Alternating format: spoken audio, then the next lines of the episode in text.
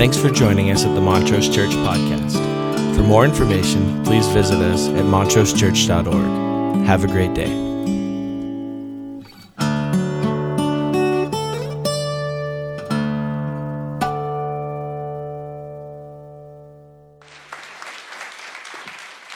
All right. Good morning, church. We love our worship band. I especially love the blonde guy up front. For those of you who don't know, that's my husband. And I am Shauna Deal. I am the children's pastor here at Montrose, and we just want to welcome you this morning. Um, I guess we figured since the men are away at men's retreat that we'd let the ladies take over a little bit this weekend. So I'm happy to be here. I wanted to take this opportunity because often people will ask us, since we're still somewhat new, where we're from or where I'm from. And it's never a simple answer. So I thought I would take this opportunity to just give you the whole rundown. So I was born in Topeka, Kansas. Go Chiefs. uh oh. and then when I was a few months old, we moved, moved to Hooker, Oklahoma. You heard that right. And then we moved to, when I was a few years old, we moved to Blythe, California. And then in kindergarten, we moved to Council Bluffs, Iowa. I really liked Iowa. and then in fourth grade, we moved to Visalia, California. And so often I will tell you that I grew up in Visalia because I lived there from fourth grade until I graduated high school. And my senior year of high school, my parents, my family, they up and moved to Denver, Colorado. And so I finished out my senior year with my grandparents. And then about three days after I graduated, they put me in a car and took me to Denver with them. In Denver, I met my husband, Dalton. And because of him and other reasons, I ended up going to college my, for my freshman year at Mid America Nazarene University in Olathe, Kansas. My sophomore year, I transferred to Trevecca Nazarene University in Nashville, Tennessee we lived there for seven years. That's where I got my degree in education and I started teaching. I taught first grade for three years. That's also where I began my master's degree online from Northwest Nazarene University. So if you have any questions about Nazarene universities, I'm your girl. Gone to almost all of them. and then our life just kind of shifted in Nashville and we decided we wanted to try to make our way out to LA. And through a series of events, I ended up getting the job here at Montrose Church, and now we're here in La Crescenta, Montrose. so, yeah. That's the story. I've lived in a lot of places. And today we're talking about trust. And you see, I had a lot of trust in how much my family loved me. I don't have kids of my own, but my one piece of parenting advice would be never let your kids doubt just how much you love them. Simple as that. Coming from a kid who's now grown up, I've never doubted once in my life how much they love me, and it's really made all the difference for me. I had firm trust in their love. I had a little less trust in where they would take me. to the point that I started to get pretty traumatized by these big talks we would have about us moving. You know, they would sit us down and we'd get the talk that we, we got to pack up and we're going to go again. So I would anticipate that and be afraid of that moment. To the point that one morning, my dad said, Shauna, I need you to come to the living room and you need to sit down on the couch and I need to tell you something important. And he told me that, and I sat down and I just burst into tears. Oh no, it's happening. No, dad, please, I don't want to move. I love it here. And he's like, What? No, we're not moving. I just need to show you how to use the remote so you can record the Chiefs game. that was really important. So I had firm trust in their love less trust in maybe where they would take me, which reminds me of often our relationship with God. So today we're talking about how we can lay our trust in what is known, His love, and let His love lead us to what is unknown. Pastor Dave is gone, but he's left us with an objective. Our objective is this to examine how to live in a way that builds trust. He writes, Living in trusting ways develops the ability for others to attach. Being a teacher, I like to give my kids an overview and an expectation of what I will be teaching and what they will be learning. I believe this works for adults just like it works for kids. So here's an overview of what we will be talking about today. We'll be examining Romans 12, 11 through 20, and how to apply this to being a trustworthy person. We're going to ask ourselves who is a trustworthy person? I think of someone who you feel safe with, who you can be your authentic self with, someone who shows up, someone who shows grace and justice in your relationship with them, someone who makes you feel known. After we look at these things, I will share the reasons why I believe we can trust God and my personal journey with trust in Him. I do this because I believe it's really important. I believe trusting in God precedes leading a trustworthy life. I want to share with you a quote from my favorite book, Ruthless Trust, by Brennan Manning. He writes The most brilliant student I ever taught in seminary was a young man named Augustus Gordon. He now lives as a hermit six months each year in a solitary cabin deep in the Smoky Mountains. The remaining half year, he travels the country preaching the gospel. On a recent visit, I asked him, Gus, could you define the Christian life in a single sentence? He didn't even blink before responding. Brennan, he said, I can define it in a single word trust. I have come to a place in my journey that I believe trust is, is the foundation of everything, of our relationship with God and with others. Pastor Dave has been going through the book of Romans and how Paul details how we should live our Christian life. Ironically, or not so ironically, Romans chapter 12 is my favorite chapter in the Bible. I always have our kids read along with us on Sundays because, like I said, I'm a former first grade teacher and I like for kids to practice their reading whenever they can. And I think we all need a little bit of practice this morning.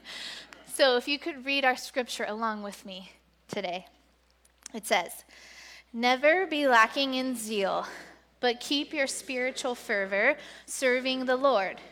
Be joyful in hope, patient in affliction, faithful in prayer. Share with the Lord's people who are in need. Practice hospitality. Bless those who persecute you. Bless and do not curse. Rejoice with those who rejoice. Mourn with those who mourn. Live in harmony with one another. Do not be proud, but be willing to associate with people of low position. Do not be conceited. Do not repay anyone evil for evil. Be careful to do what is right in the eyes of everyone. Live at peace with, as far as it depends on you, live at peace with everyone. Do not take revenge, my dear friends, but leave room for God's wrath, for it is written, It is mine to avenge, I will repay, says the Lord. On the contrary, if your enemy is hungry, feed him. If he is thirsty, give him something to drink. In doing this, you will heap burning coals on his head. Do not be overcome by evil, but overcome evil with good. Good job. so, Romans 12 is describing the Christian life. We are examining it today as instructions for how we should live and how it builds trust with those around us. From this scripture, I see five points five P's to be exact, that we can practice in our lives to build trust with those around us. Number one, patience makes people feel safe. Be patient in affliction. I have one main rule for my team, uh, for my kids' ministry team, and it's this no freakouts allowed. Now, this is mainly reserved for Sunday mornings or any time that we consider game day. I tell them, you can come freak out to me anytime during the week. You can call me on the phone that we can freak out. But on game day, let's keep that to a minimum. And the reason being, I just don't think it's the time or the place. And my number one goal with the kids is always to make them feel safe and comfortable. That's because I believe that's how relationships grow, when someone feels safe. Patience and a level of control over our emotions is necessary in order to build trust with the people around us. They must know that they can be their authentic self with us, and our emotions won't force us to react in a way that might be hurtful. We should be patient with those who are afflicted. We should be a listening ear for as long as it takes, again and again. I have friends like this, and it makes all the difference for me. Point number two the power of prayer for others. We should be faithful in prayer. William Barclay says when a man ceases to pray, he despoils himself of the strength of the Almighty God. We need to remember that our God is not a teddy bear to squeeze, but a powerhouse, and we have the invitation to step into that power. If we offer to pray for someone, we should follow through. We should step into that power for them and let them know that we're doing so. My people often tell me that they're praying for me, and it gives me the strength that I need. I'm getting a lot of texts this morning. we should intercede for those around us as Jesus intercedes for us. Number three, practice hospitality. Share with the Lord's people who are in need. Hospitality is huge. I think it's the gateway to meaningful community. It truly can change a person's life to know that they have a home outside of their own home. And this is coming from the often new person. You know, it was ultimately hospitality that brought Dalton and I here to LA. Dalton was working a lot more in LA and he needed a place to stay. And my parents remembered the Roberts family. And so they contacted Dave and Cindy and they didn't miss a beat. They invited us into their home and we stayed there multiple times. And from that, a relationship formed. And from that relationship, it paved a way for us to come here. And it's been so fulfilling for both of us. And I often think about how that small act of obedience that they, that they had to this instruction changed the course of our lives. But I want to make a point that hospitality isn't limited to opening up your home. I used to often get very overwhelmed and convicted because I, I didn't have a home that could accommodate much, so I didn't feel like I could be hospitable. And there's two things I've learned from this struggle. One, you don't have to have much to be hospitable giving your best actually means a lot to people. Also, hospitality isn't always just inviting someone over for, for a meal. It's simply just stepping into one another's lives and serving them there, whatever that looks like. It makes me think of a story of when I was teaching. I taught at the largest elementary school in Metro Nashville Public Schools. We had over a thousand kids for grades kindergarten through fourth grade. And so when I started we were coming out of the building. There wasn't enough room for all of us. There were 10 first grade teachers. And so I got put out in a portable my first year. And I don't know if you've seen a portable, but they're okay. But I did my best to make it as cozy as I could, but it's still a portable. And um, I remember one morning getting to class, and I looked at my carpet, my classroom rug, and there was stuff all over it. It was like something had fallen from the ceiling. There was all this junk on the carpet, and it really bothered me. And I loved my carpet. You know, I raised money to get that thing, and I knew that the kids were going to be sitting on it, and I knew it didn't really matter that much. But this is kind of revealing something about me. I was just fixated on that mess. and I couldn't go on teaching without figuring out how to clean it up, even though I knew I should just keep teaching. But I couldn't stand it. So I decided, okay, I'm going to have my portable mate watch my kids, and I'm going to run inside, go upstairs, go to my friend's classroom, and get her vacuum. I knew I shouldn't really be doing this because it's instruction time, but I'm like, I have to. I can't keep teaching with this mess. So I run inside, I get the vacuum, I run out in the hall with the vacuum in my hand, and who's there but my assistant principal? Of course. Now, luckily, it was a big school, like I said. We had multiple principals, and he was the nicest one, Mr. Man. But still, he's my boss, and he's catching me doing something I'm not really supposed to be doing. So I say, Oh, he's like, What are you doing? I'm like, I'm really sorry. There's a mess on my rug, and I just had to clean it up. I'm really sorry. He's like, Give that to me. And he takes the vacuum, and he follows me back to my portable. I'm kind of nervous. And we get back in the portable, and he plugs that thing in, and he vacuums my rug for me while I continue teaching. And it was just such a significant moment for me, and for a lot of reasons. But it reminds me of this point that we can step into one another's lives, however that looks, and serve them with grace. Point number four peaceful living. This scripture talks a lot about living peacefully. It says, We should bless those who persecute you, bless and do not curse, rejoice with those who rejoice, mourn with those who mourn, live in harmony with one another. Do not be conceited. As far as it depends on you, live at peace with everyone. It is mine to avenge, he says. Pastor Dave has been telling us that we are the salt and light of the earth. We enhance wherever we are, whoever we're with, whatever we are doing. We bring more joy to joyful situations, We join in sorrow when there's sorrow. That's our call. William Barclay tells us it is easier to weep with those who weep than to rejoice with those who rejoice. It is only when self is dead that we can take as much joy in the success of others as in our own. That's tough. Our peace with others extends trust. One shouldn't fear association with you, but find comfort as we do in Christ Jesus. I'll read that again. One shouldn't fear association with you, but find comfort. And God says, It is mine to avenge. I know some of us have deep hurt, and sometimes that's from other people, and that's hard. Paul gives us reasons why we are to keep ourselves from taking revenge. He's essentially saying that to stoop to vengeance is to ourselves be conquered by evil. Evil can never be conquered by evil.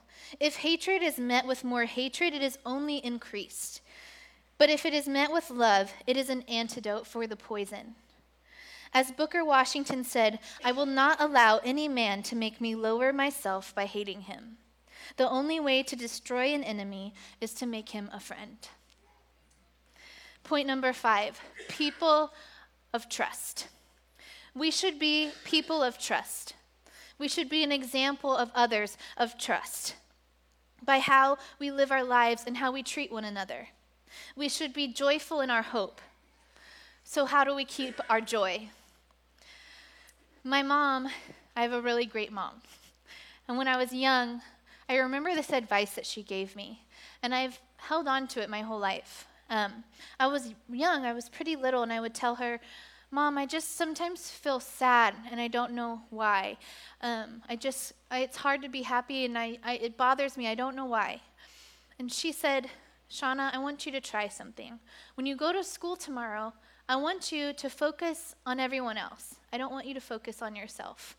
I want you to see how you can love one another, how you can serve your friends, how you can build them up. And she said, and I want you to see if that makes you feel better and it always did. I think that's how we keep our joy by serving and loving one another. In order for us to live a life that builds trust with others, we should establish our trust in God. Jesus didn't ask his disciples to trust in him, he demanded it. Bluntly, he said, Trust in God and trust in me. John 14, 1. When I was teaching, it was my third year teaching, and like I said, we had a really big school. And this year, we had a boy who was just really struggling. His behavior was got to the point that it was really bad, to the point that he had to be rotated to a different teacher every hour or so, just because he couldn't handle being in one classroom at one time. And there were 10 of us, so that's a lot of rotating. And so one day they told me, Shauna, starting tomorrow, he's going to start coming to your class in the morning for an hour or so. So I had to prep my kids for what was about to change. So I got them on the carpet and I said, All right, friends, so starting tomorrow, we're going to have a new friend with us. He's really nice, but he gets kind of upset sometimes. So before he gets here, we just need to make sure that we put away our scissors. We can't have those out. and I said, Oh, and we, we have to put away our glue too because I knew that he was known to squeeze out glue onto computer keyboards when he was upset. So we have to put away our glue. And I said, Oh, yeah, and if I say the word rocket, that's a code word, and that means you all need to get up and get out of the classroom as fast as you can and leave and go to Miss Kylie's classroom. So I'm telling them all these things, and I'm looking at their little faces and realizing their eyes are getting bigger and I think, oh no, what have I done? And so I said, oh no, tell me how you're feeling. What is going through your mind? Just let's talk about this. How are you feeling right now? And I had one of my boys, one of my sweetest little boys, raise his hand, and I called on him, and he said, uh, I'm feeling fear. and he looked around at everyone else like, anybody else? And so I love that moment. And yes, I did have to use the code word rocket a few times. Um, but as funny as that moment was, I can relate. I often find myself feeling fear. but we have promises in God that we can find our peace in. Because life is filled with problems, God's word is filled with promises. I've been reading a book by Max Lucado called, called Unshakable Hope, and he talks about these promises, and I just want to share a few with you. One, we are stamped in God's image. It's hard to feel important sometimes in this world. Someone important? Hardly. But when you struggle with that question, remember the promise of God. You were created by God, in God's image, for God's glory. Promise number two God gets you. Our high priest is able to understand our weaknesses. Hebrews 4:15. I want to read this section to you because I just love the imagery. It says, Jesus was willing for a time to forego the privileges of divinity and enter humanity. He was born just as all babies were born. His childhood was a common one. His body developed, his muscles strengthened, his bones matured. There is no evidence or suggestion that he was spared the inconveniences of adolescence. He may have been gangly or homely. He knew the pain of sore muscles and the sting of salt in an open mo- wound. As an adult, he was weary enough to sit down at the well and sleepy enough to doze off in a rocking boat. He was hungry in the wilderness and thirsty on the cross. When soldiers pounded the nails through his skin, a thousand nerve endings cried for relief. As he hung limp on the cross, two human lungs begged for oxygen. The Word became flesh. Does this promise matter? If you ever wonder if God understands you, it does. If you ever wonder if God listens, it does. If you ever wonder if the uncreated Creator can, in a million years, comprehend the challenges you face, then ponder long and hard the promises of the. Jesus is able to understand our weaknesses. Hebrews 4:15. And the third promise, Christ is praying for you. Jesus is at the right hand of God and is also interceding for us. Romans 8:34. The Greek word in this verse that is translated interceding is a stout verb. It carries the sense of making specific requests or petitions before someone. I think that's a really comforting image of Jesus making specific requests to the Father on our behalf. Ponder this promise. Jesus, right now, at this moment, in the midst of your storm, is interceding for you. The King of the universe is speaking on your behalf. He is calling out to the Heavenly Father. He is urging the help of the Holy Spirit. He is advocating for a special blessing to be sent your way. You do not have to fight the wind and waves alone. It's not up to you to find a solution. You have the mightiest prince and the holiest advocate standing up for you. Remember God's promises, his covenant with us. I learned the significance of God's covenant with us through a devotional book called Seamless. It says when two people were in agreement about a covenant, they would take part in a ritual. The Hebrew word for the covenant is barath, and to enter it, the two parties would divide a sacrifice. Translation, they would kill animals, cut them in half, and walk a figure eight pattern together between the bodies while reciting the conditions of the covenant. But this time, something was a little different. Because, after all, it's God we're talking about, not just two people. Genesis 15:12 says, "As the sun was setting, Abram fell into a deep sleep, and thick and dreadful darkness came over him." That's right. Abram was asleep. That means God made the covenant with Abram. God is obligated to uphold his end of the promise. It was not a mutual agreement. God is saying, no matter what, my promise stands. When I read this, I was somewhat surprised because I hadn't realized that detail before. How interesting that Abram was asleep. But then I thought, of course. Of course, Abram was asleep. Because how many times in my life has my soul been asleep? When my soul's asleep, but God's promise still stands. He is relentless in how he pursues me. He is not paused by my rejection or my ignorance or my lack of consciousness to his love. He is not stopped. His pursuit is unending. He will reach out for the lost one again and again. He is not paused by our rejection, not for a second. You see, I learned this when my dear friend passed about uh, uh, three years ago.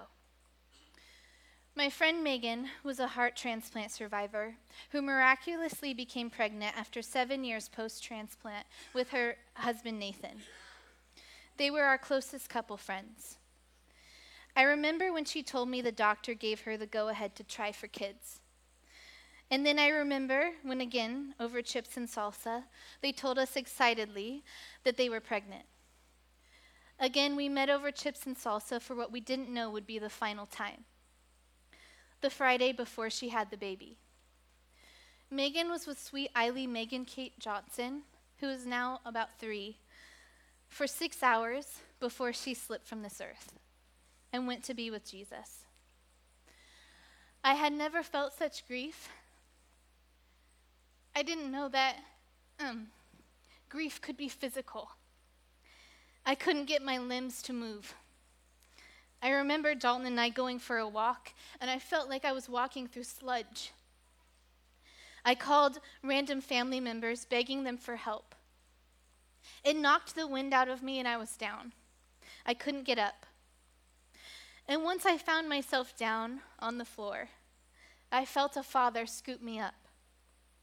He carried me to live in Denver, Colorado with my parents for a few months as we were in transition to LA. I sat every night in my safe place, and I didn't realize it, but I was healing. God was filling in the cracks. Soon, I was miraculously, if you knew the details, you'd know the miracle, given this job at Montrose Church, where I was immediately surrounded with some of the most loving friends I've ever had, people I could trust.